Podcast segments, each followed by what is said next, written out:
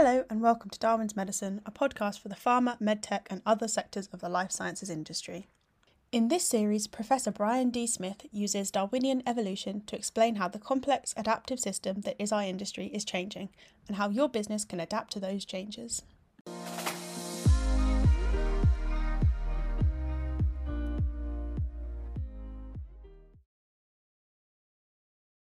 Sometimes people see evolution back to front. For example, if we think that a gazelle runs quickly to avoid a lion, we forget that lions evolved to run quickly so they could catch gazelles. It's a little like saying that my head grew to fit my hat. It's an easy confusion and the stuff of endless jokes, just like the one about my trousers shrinking over the Christmas holidays. But this week I've been reading about what seems to be a back to front way of looking at the evolution of the life sciences market. Bear with me whilst I explain, I think it will help you to understand your own business a little better. So right now I'm helping a pharmaceutical company develop a strategy whose value proposition involves a combination of pharmaceutical and information technology. For reasons of confidentiality, I won't elaborate on that. But all through the process, we've been having trouble developing a rich picture of how the offer will align to the market's needs. We get as far as technical features and the conversation gets bogged down. Perhaps you've experienced something similar.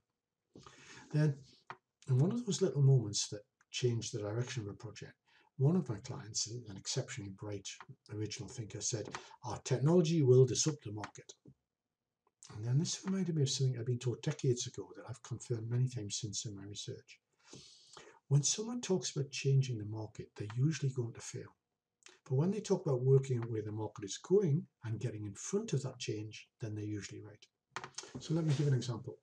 Another project. I'm helping a firm bypass healthcare systems and healthcare professionals and go straight to the patient. It involves technology, obviously, but they're succeeding not because of the technology, but because they understand the market. In this case, there's a market segment in which the clinical need is small, the difficulty in accessing professional help is large, and the patient is educated, cash rich, time poor, and most of all, values control of their own life, self efficacy, as the jargon calls it. It's that segment that is so amenable to my client's technology. And since we're starting with the market segment and working backwards towards the technology, we're making good progress in developing the value proposition around the core of their technology. It's the opposite situation of our our technology will disrupt the market client we're understanding what the market means for the technology, not the other way around. So let me try to generalize the lesson that is here to be learned. It's natural, as a group of science loving people in a company that makes science based products like drugs and devices, to begin with a new toy that we've got and work out how to fit the market around it. But the market is big relative to our resources, and it has many powerful forces acting on it the chances of you being able to move the market significantly are relatively small. As a general rule, it's better to understand how the market is changing or has latent change within it than, it to try and capitalize on that.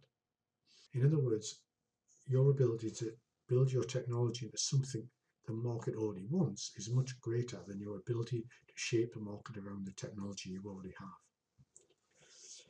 Working from the market backwards gives you a much bigger chance of success. Now, some of you will be more experienced and will be saying to yourselves, this isn't a new idea. I have on my bookshelves here behind me marketing theory books from the 1950s, and they describe exactly this advantage of market orientation versus product orientation, to use the language of that time. So why is it that I'm still having to introduce it to today's marketers? Well, two reasons I think. First, a lot of marketing training, especially today, is focused on digital and especially on digital marketing communications. That tends to frame the marketing problem in a technology led way. Second, we're in a period of history where our, technologies, both in the pharmaceutical and information kinds of technologies, are really advanced, exciting, and well, they're just damn sexy. And in those circumstances, it's hard not to think of technology first. So this is especially true if you're like me, you have a science background and you have a bit of a techie bent. I often have to stop myself drooling over the sheer scientific brilliance of some of the new technology I see. But I've lived through and worked through several hype cycles, today's app frenzy, the dot com bubble, the relationship marketing paradigm shift, right back to the direct mail revolution, and that old. And the old lesson holds true. It's not that new technologies are wrong. It's just that there's a reason that we call our discipline marketing and we don't call it producting or technologizing. Always and forever, it's about the customer. It's not about the technology, stupid. Thank you.